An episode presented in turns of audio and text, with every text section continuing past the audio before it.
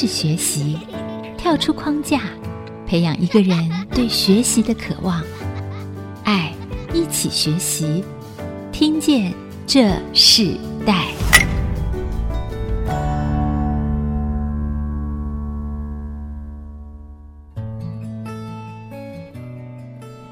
各位听众朋友，大家好，欢迎收听《听见这时代》，我是主持人郭兰玉。今天在《听见这时代》节目里头，我们跟大家分享的时代学习关键字，我们谈到的是企业家与梦想家。谈到公益与获利并重的企业使命啊，针对这个课题，我们特别邀请到来宾是台庆不动产的协理暨国立竹科十中家长会的会长陈怡蓉啊，来到我们节目。非常多的企业，他们由自己的本业出发，结合了自身的专业，甚至他们在这个结合自身专业的过程中里头，他们不只是思考如何创造这个企业的影响力，多的很多的企业在他们不断的在成长和茁壮的过程中里头，他们也不断的去实践社会责任的一个新的趋势，在台湾的中小企业，在各样的产业中，我们越来越看到这样子的发展。我们看到的时候，企业才能真正享受到消费市场的青睐，迈向一个永续发展。所以，取之于社会，用之于社会，这样积极投入公益行动，是我们看到现在台湾很多的企业在做的事情。那我们今天的来宾，台庆不动产的这个负责人，那同时也是担任国立竹科十中的这个家长会长的陈陈怡蓉陈协理哦，Alice，他自己就积极的投入不动产的这个专业，他目前在负责的是竹北文心加盟店，然后另外呢，在他自己也有梦想家的部落格，Alice 的这个梦想的实践里头，他做了一些不一样的一个社会企业的一个公益。今天我们特别邀请他一起来到节目现场，跟我们分享这世代的企业家和梦想家的逐梦生命记、生命过程。我们先请陈怡蓉协理爱丽丝跟我们的听众朋友打声招呼。各位听众朋友，大家好，我是陈怡蓉，爱丽丝。本身哦，你自己拥有护理师的执照，你从专业的这个护理长变成一个千万的经纪人，甚至在这个不动产这个业界非常的投入也专业。然后另外你自己还担任家长会的会长。其实你自己生命中经历了非常多不同的过程，甚至呢，我们最近看到阳明交大的合并啊，我看到那个 Alice 自己的所学经历里，同时读了交大的这个学校，也读了阳明阳明大学这个学校。所以，我们先请 Alice 分享一下你自己在你的整个经历和你的学习的过程里中，你怎么从一个不一样的各种不同的专业里头，到现在你成为一个不动产的一个专业经纪人？呃，我的背景是医管跟护理。那过去呢，在临床的工作上，总共经历了十三年的从临床的小护士、护理长，那健检部的经理，那一直到医院的行政管理的工作，后来也投入了一个医管顾问公司，最后的工作离开是在。宏基创办人施正荣董事长跟矽谷的创业之神陈五福陈先生共同募资成立了一个数位健康管理公司。那我在那家公司担任总经理的角色，当时是一个比较新创的一个营运模式，那比较不确定的一个市场规模。那时候我自己个人的个性是属于比较追求完美的，呃，离开那家公司是很意外的。好，因为我现在同时是三个孩子的妈妈，好，怀了老三之后，那时候年纪已经快四十。了哈，那第一次站在人生的这个十字路口上，那后来很特别的是，选择了一个现在的工作，让我可以兼顾家庭跟事业。从原来的专业的领域去转职房仲的产业，当时内心其实非常的煎熬啦哈，因为毕竟也三个孩子了，那年纪也不小了。首先，在工作上转职的第一个挑战，就是要怎么样去做自我心态的一个调整。那很多人都以为，因为我过去在主科啦，或者是我在医界的人脉，在房仲的产业上面，哎，应该很好运用。坦白说，因为那时候因为面子问题，好，根本就不敢让人家知道说，我从医院的工作，从一个这么高阶的一个主管的一个角色，转职成为一个房产的中介。那所以那时候的想法其实很单纯，好，因为孩子也多了，好，那要生也要养，好，所以就决定呃放下自己的身段，那虚心的学习，重新开始。那个时候其实真的还蛮辛苦的，哈，因为房仲的工作其实是要到处跑的嘛，哈。当时自己为了想要在最短的时间要进入状况，所以就骑着摩托车，不管呢。的下下着大雨啦，好，或者是呃太阳很大，那就呃得要一直不停不停的去熟悉市场，好，去很密集的去看房子，约客人啊，哦带看啊，好，那想要呃在最短的时间之内可以呃累积自己的专业知识跟服务的能力。我记得我其实还蛮幸运的啦，哈，呃，从我从业至今，哈，刚好十年，在我第二个月就转职的第二个月，就帮助了一对准备要成家的一个一对年轻人，好，帮助他们呃买到新房子。那那个时候就告诉我自己说，嗯，行行出状元，好，我一定要想办法在这个领域里面，那开创自己的另外一片天。也很幸运，就过去这十年来。扣除第一年就是刚转职，那这连续这几年来，我总共有八年哈获得千万经纪人。中间除了房地产界比较辛苦的一百零四年吧，好，二零一五年的时候，那呃这期间总共有四十三个月是呃四十三季，哦是百万经纪人。同时，连续有七十八个月，哈，成交没有中断的这样的一个记录。回想当时是真的是蛮特别的。我记得第一次跟事先跟师太报告我转职的时候，那他们当然也觉得很惊讶了哈。那呃，但是他就鼓励我说：“哎，有机缘站在买方跟卖方中间这样的一个角色下，那可以尽量帮助。”呃，买方跟卖方，那好好的去就是另类的一种就是服务，好，那就从那时候开始一直到现在，也没有想过自己居然十年来了，好，那还在继续在这个工作岗位上。那大概在二零一六年的时候，我自己就觉得说，想要让自己就是能够创造一个更好的一个工作的一个环境，所以当时呢，呃，我就从就是业务的角色，自己创立了现在的台庆不动产。到现在也哎，刚好也满五年了。那这五年来，那我们也都非常的尽心尽力在服务上面。这五年我们有得过呃，这个连续五年我们都是全国的经营精英奖哦，就是所谓的人效奖前三名。那其中有三年我们是全国冠军，同时连续四年我们都是呃交易安全的绿宝楷模奖。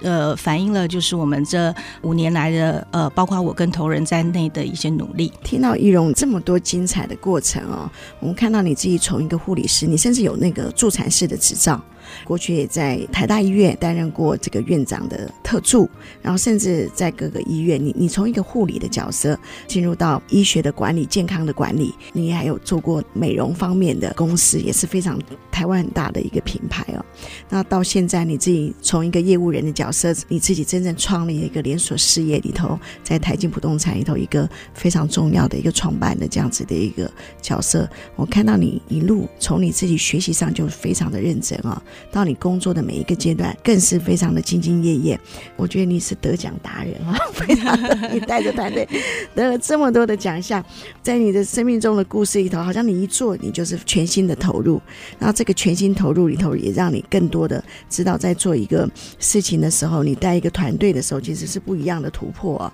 你自己做和带团队是不一样的。我们的下一段部分，我们要请台庆不动产的易容协理跟我们继续分享创业的过程中，他怎么从自己一个人。到一个团队的茁壮成长的过程，我们稍后回来。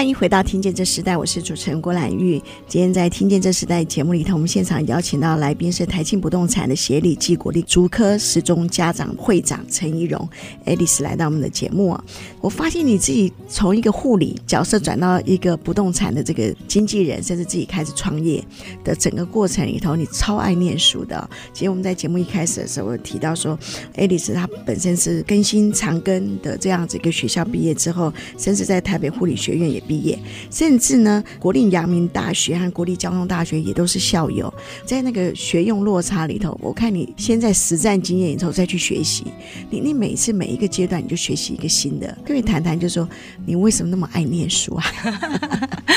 我现在回想，好好多年前的事了哈。其实我过去工作也比较特别哈，因为从刚开始在临床上的时候，第一份工作是在长庚医院的整形外科。那后来回到家乡新竹服务，那就回到属立新竹医院，现在的台大医院新竹分院。当时回来的时候是在妇产科，那后来又到重症加护病房。当时是很幸运的，呃，又到了那个社区护理、居家护理。第一次想要去读书，是因为虽然一样是护士的工作，可是毕竟是不一样的领域。哦，所以第一次想要去读书是呃选择了就是社区护理组比较特殊的一个领域。那后来到东元医院的健检部的时候，又从等于是从临床完全不一样的一个领域的时候，那尤其健检其实它是比较是自费市场，会就面临到很多的呃行销啦、业务啦，根本就。跟临床服务完全不同的一个服务的领域去了，就会发现说，哎，不行啊，就是学校以前都没学过，那那到底要怎么做呢？那就只好再回学校里面去挖宝。后来再到健康管理呃领域，还有到医务管理的领域，那呃甚至到各医院去做学习型组织的这样子的一个辅导。一样的，就是又会觉得不够用了，所以又再到回到阳明的医管所去做学习。所以其实也不是爱读书诶，就是觉得在工作上不够用了，然后就会想要再回去再想办法精进自己。所以我看到你跨入不动产这个行业的时候，你也是我自己去过 Alice 的公司哦，看到哇一堆的奖项，那个。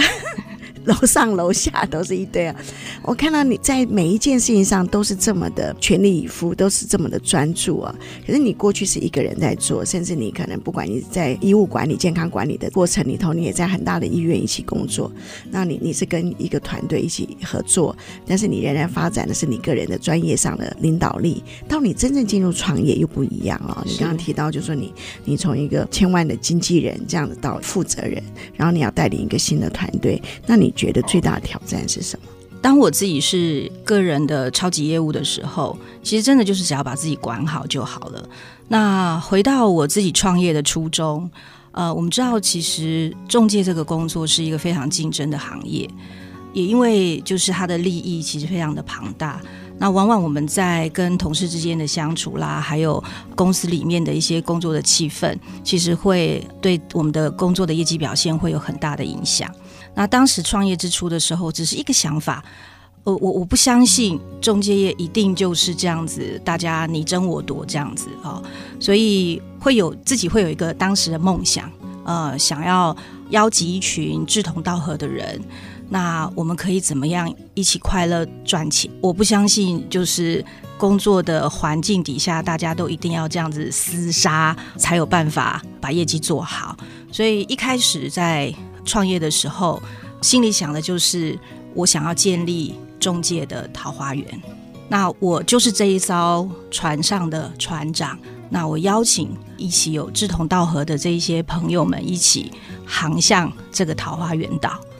但是呢，每一个在这艘船上的所有的这个桃花源里面的，呃，我都叫他们叫奇珍异草啦。哈。每个人其实都要有相对的责任的。这我这个岛主呢，就是三不五时就要看谁长歪啦，谁身上有虫啊、有草啊，每一株奇珍异草，他也必须要肩负起这样的一个责任，大家一起共同维护这个岛上大家的一个这样的光景，好，然后我们一起就是在这艘船上面去航向我们的目标，所以我我会蛮期待这样子的一个。工作的环境哈，但是只快乐不赚钱不行啊哈。那只呃大家都在赚钱，可是搞得大家都不愉快也不行啊哈。所以一开始就是邀请大家的想法就是我们要一起快乐赚钱。嗯，那你自己本身是千万经纪人背景哈，带领你的团队里头，你怎么训练他们成为，或是启动他们成为一样的是一个千万经纪人，给他们一个鼓励，或是甚至予以信心，也达成这样的目标呢？好的，刚好在去年哈，我们这样的一个成绩可以跟大家来做报告哈，因为我们包括我在内哈，我们其实总共是七个业务，我们的团队七个业务当中，去年包括我在内有三位千万经纪人。好，这是非常非常不容易的一个呃成果。哈，其中有一位还是当时是我的买方。那因为跟我看了很多的房子，然后最后也终于找到自己呃理想中的房子之后，他是一个高中老师。有一天，他居然跟我说：“我想要转行，跟你一起学习做中介。”因为是一个男老师。我说：“你开玩笑吗？” 那呃，后来他就真的很笃定，想要做这样子的一个呃跨行。到去年哈，大概是他转职两年多，就等于是第三个年度，那第二个完整的年度，那他就拿到千万经纪人的这样子的一个业绩成果。那我个人是也非常的为他感到开心了哈。是啊，所以其实我看到你自己的整个生涯发展里头，我们现在常谈到了就是学用要合一嘛，哈，你在学校所学的跟你所用的是不是都是可以一致性？但我觉得在呃仪容爱丽丝的身上，你看到学和用。这件事情是你有时候在用的时候发现你学习不不够，所以你就去学习了。可是，在学用这个过程中里头，你刚刚提到了，你甚至你们有一个伙伴，他是高中老师转职到你们的这个职场，然后结果表现得非常好。所以你自己怎么看这个学用？现在在整个这个世代里头，学用落差、学用合一的一致性的这样子的一个想法呢？大家在看的部分，在观望的部分，在学的部分，其实太多了。对，那呃，实际一半并没有实际运用在食物上。那最主要，我觉得还是这之间的一个落差的差异哈，因为就一直学，然后一直了解，那但是并没有实际运用在不管是生活上也好，工作上也好，这样子的一个比例的一个悬殊，那导致到最后，其实在真正的成果的展现上面，那会有很大的一个落差的不同。对，那我是还蛮鼓励，就是。像我刚刚讲说，哎，为什么一天到晚要去读书？那甚至现在没书可以读了啊、哦，就就呃就会想要去想办法参加很多的在职教育的课程。其实都要不停的就是再去学习，那才有办法再融入这个环境，然后跟这个世界的潮流呃演变，然后才有办法去应变。其实宜容还有一个身份啊，他目前担任国立竹科十中的家长会的会长哦。刚你提到说，一个高中老师跟着你一起在不动产这个业界里头，他转行了。可是我看到你对教育这件事情也是非常的投入，啊，甚至在取之于社会、用之于社会的很多的词汇的实践里头，也是你这个产业非常重是的一块。我们都会来谈谈，就是你为什么会担任主科的这个实验中学的家长会长？那你想要在这个新的时代，这一群青少年们他们的生命中，里头，你给予什么样的支持和帮助？我们等会来分享这一段，我们稍后回来。OK。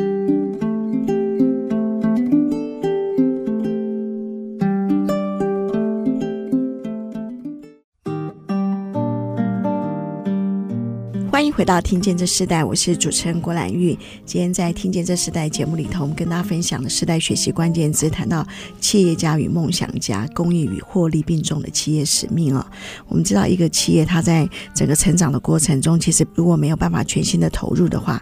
啊，在这个企业的整个获利里头是非常的困难。那所以在这个拼搏的过程中里头，这些企业家他们又怎么去实践他们的梦想？又怎么去将自己对这个社会整个最重要的他们的热情投注在于他们创业的过程中里头，也能够一并的完成？对很多的企业主来讲是一个非常大的挑战。今天跟我们一起分享这个主题的来宾是台景不动产的呃陈宜容协理，但他本身自己有一个角色啊，是国立竹科十中的家长会的会长啊。我们想请 Alice 分享，就是你你自己事业已经这么忙碌了，你还要去担任一个家长会的会长啊？我相信这是一个邀请，可是你为什么会答应这个邀请，并你想要在这件事情上实践什么样的理念呢？其实一开始的时候，在我刚刚有提到我有三个孩子嘛，哈，其实我老大跟老二的年纪悬殊很大，他们两个差七岁。就是我老大上小一的时候，等于我的老二才出生。过去其实我是一个非常爱工作的妈妈，所以我对于孩子的照顾，我自己认为是我是比较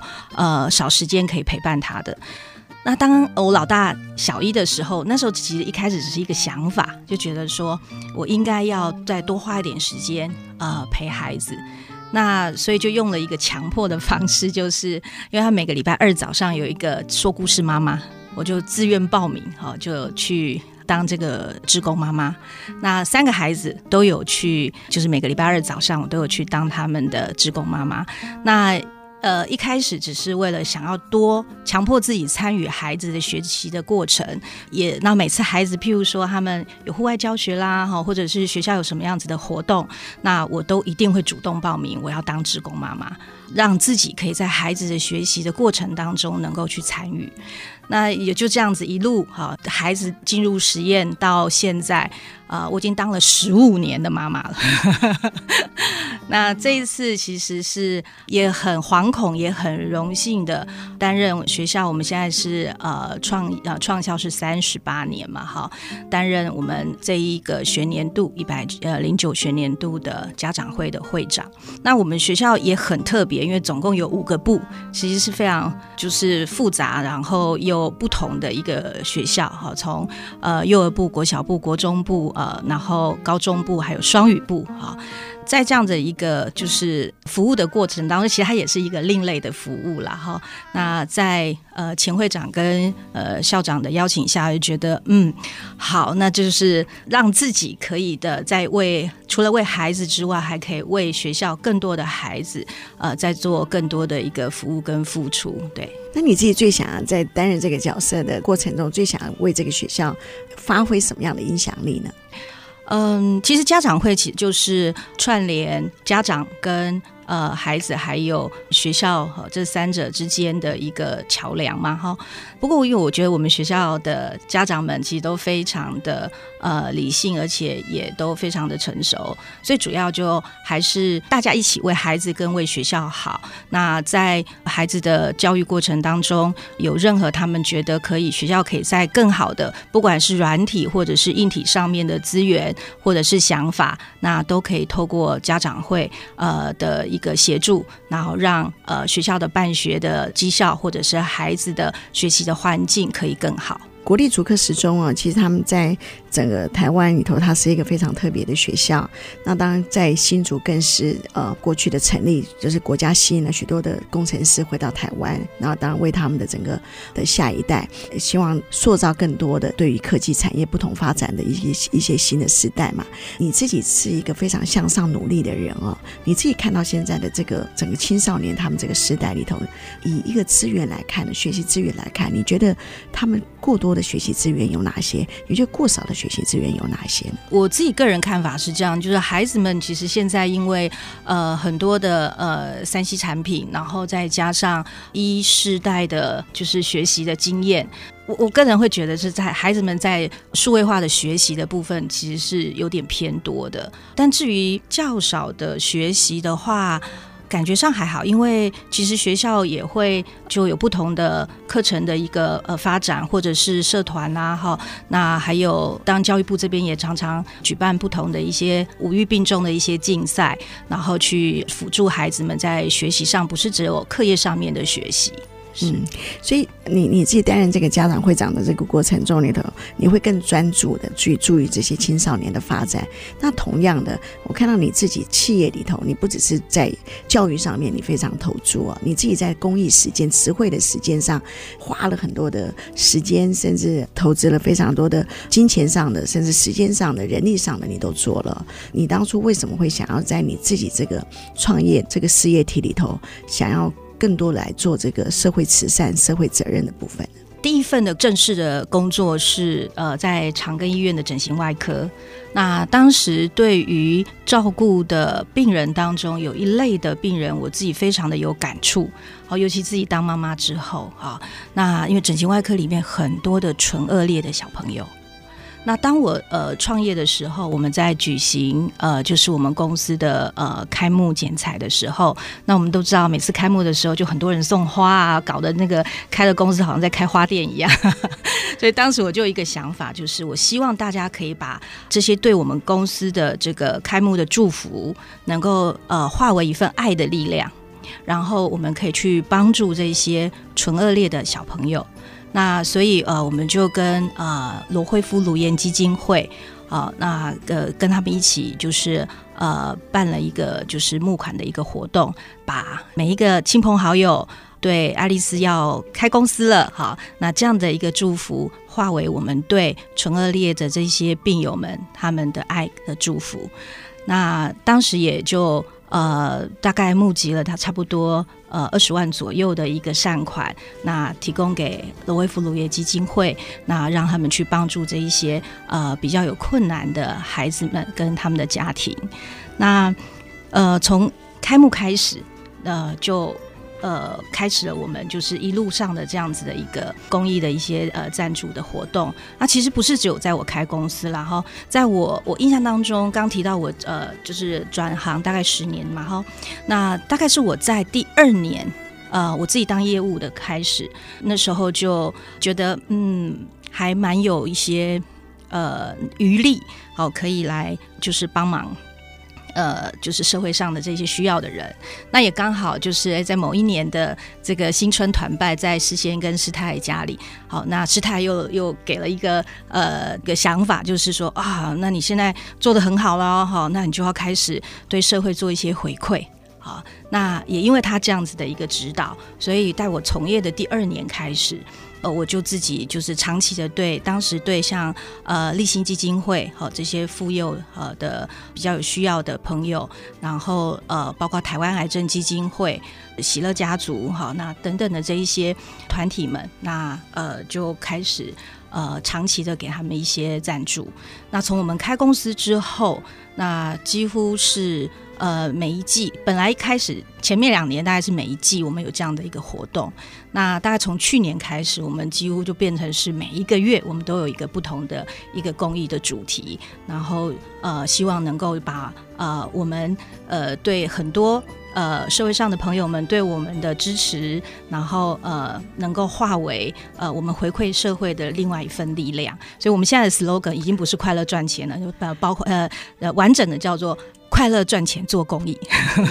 快乐赚钱做公益哦。这刚刚爱丽丝的分享，那我也看到，就是说，其实你现在做的一个很多的这个公益行动，跟你过去的整个在护理环境、呃医疗环境里头，其实有相关性，因为你你过去真实的去接触到很多这样子的需要的人，到你开始可以自己创业。开始付出一个社会行动的时候，社会公益行动的时候，你就真的落实。所以你你一路的整个学习过程中，到你的经历过程里头，其实还是有相关性啊、哦。产业的改变里头，你仍然是自己扮演的一个很重要的坚持的角色。就像你刚刚提到的说，你你们不只是快乐赚钱，还快乐在一起要做公益这件事情，就是因为整个团队都一起来实践了。团队他们也跟你一起响应，他们也非常的快乐的来响应这件事嘛。哦，他们更厉害。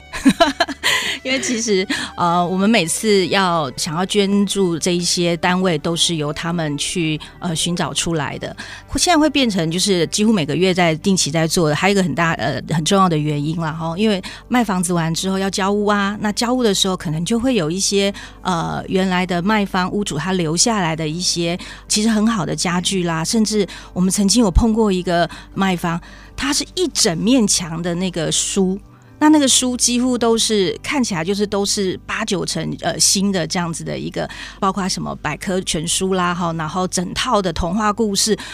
丢掉实在太可惜了。那我们就征询他的呃意见，因为他要我们丢掉，我就后来我们就征询他的意见，可不可以就是让我们呃来帮你做义卖。那后来我们就把它通通搬了十几箱回到公司，然后把它整理，然后呃去就是拍照上 FB 去义卖，最后所有募到的款项，那我们当时是捐给新竹的光华国中的体育代表队。那让他们作为孩子们的训练还有比赛的一个经费，像刚刚提到同仁他们，哇，他们真的很会找那个，像有那个呃，就是我们还捐到台东的那个教养院去。那那个原缘由是因为呃，有一个客人他的婴儿床。那我们不知道要捐到哪里去，然后就开始问啊，打电话全省的那个育幼院都询问有没有需要这样子的一个物资。好，那像去年的时候，年底的时候，那我们也响应了，就是有一个呃送爱到非洲呃救血救命的这样子的一个活动。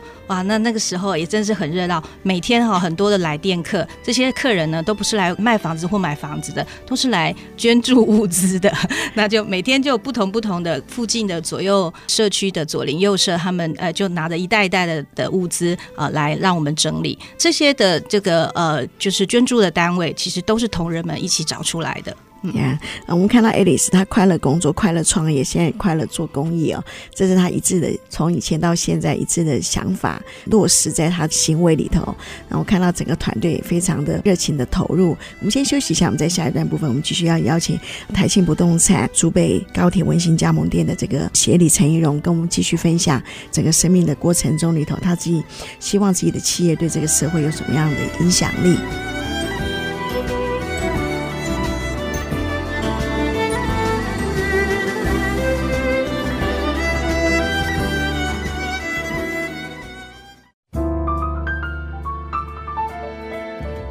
欢迎回到《听见这时代》，我是主持人郭兰玉。今天在《听见这时代》节目现场，我们邀请到来宾是台庆不动产竹北高铁温馨加盟店的陈怡蓉协理 Alice。他目前也担任竹科十中的家长会的会长。企业家、梦想家怎么结合在他们自己的创业过程里？我们想在这一段部分，我们特别邀请怡蓉跟我们分享，就是说你自己的企业，你最想要你现在不动产在中介对这个时代或对这个环境带来一个什么样的不同的影响力，或是它的价值性呢？最主要有三个呃想法，第一个就刚刚有提过的帮助，好，我们站在中介的这样的一个角色上面，我们希望能够圆买方成家的梦，解卖方卖屋的忧，站在中间的这个角色上面，成为客户的真心好伙伴，陪伴他们在这样子的一个人生的重要的历程当中，可以欢喜成交。那第二个信念是回馈，刚刚提到，呃，我们做了很多的一个公益的活动，那这些活动的很多的背后的意义，其实是为了环保。好，把很多就是大家已经用不到，但是其实还有很多人用得到的这些物资，那我们可以传递给更多需要的这个社会上的朋友们。我们因为很感谢所有对我们支持的买方跟卖方，也可以成为我们的贵人，所以我们希望透过这样子的一个积极不断持续的公益活动去回馈社会。那其实我自己也有呃设定了，大概每年固定会提拨我们自己的盈余固定的一个额度，然后去赞助。就是不同的公益团体，包括过去我们有赞助了台湾癌症基金会他们的病友的音乐会，然后还有罗惠夫乳研基金会他们偏乡病友的他们一些呃医疗的一些赞助等等的。那第三个工作信念就是典范。我自己个人在呃一百零六年的时候，好，那二零一七年有荣获了中介人员的最高荣誉，好，杰出金仲奖的评审团大奖。其实那是全国的中介人员其实最心呃心之向往，就好像我们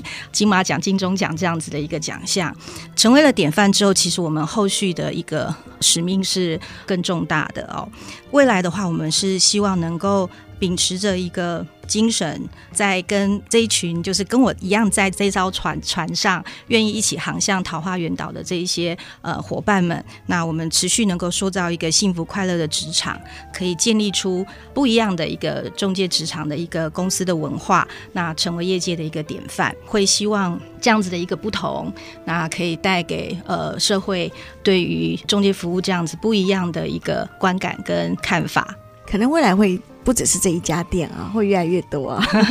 谢谢。对对对，我自己看到易容的开展哦，是非常的很有盼望的。甚至在整个团队里头，我看他们团队都好年轻哦，然后每个人都跟着老板一样，都非常会得奖啊。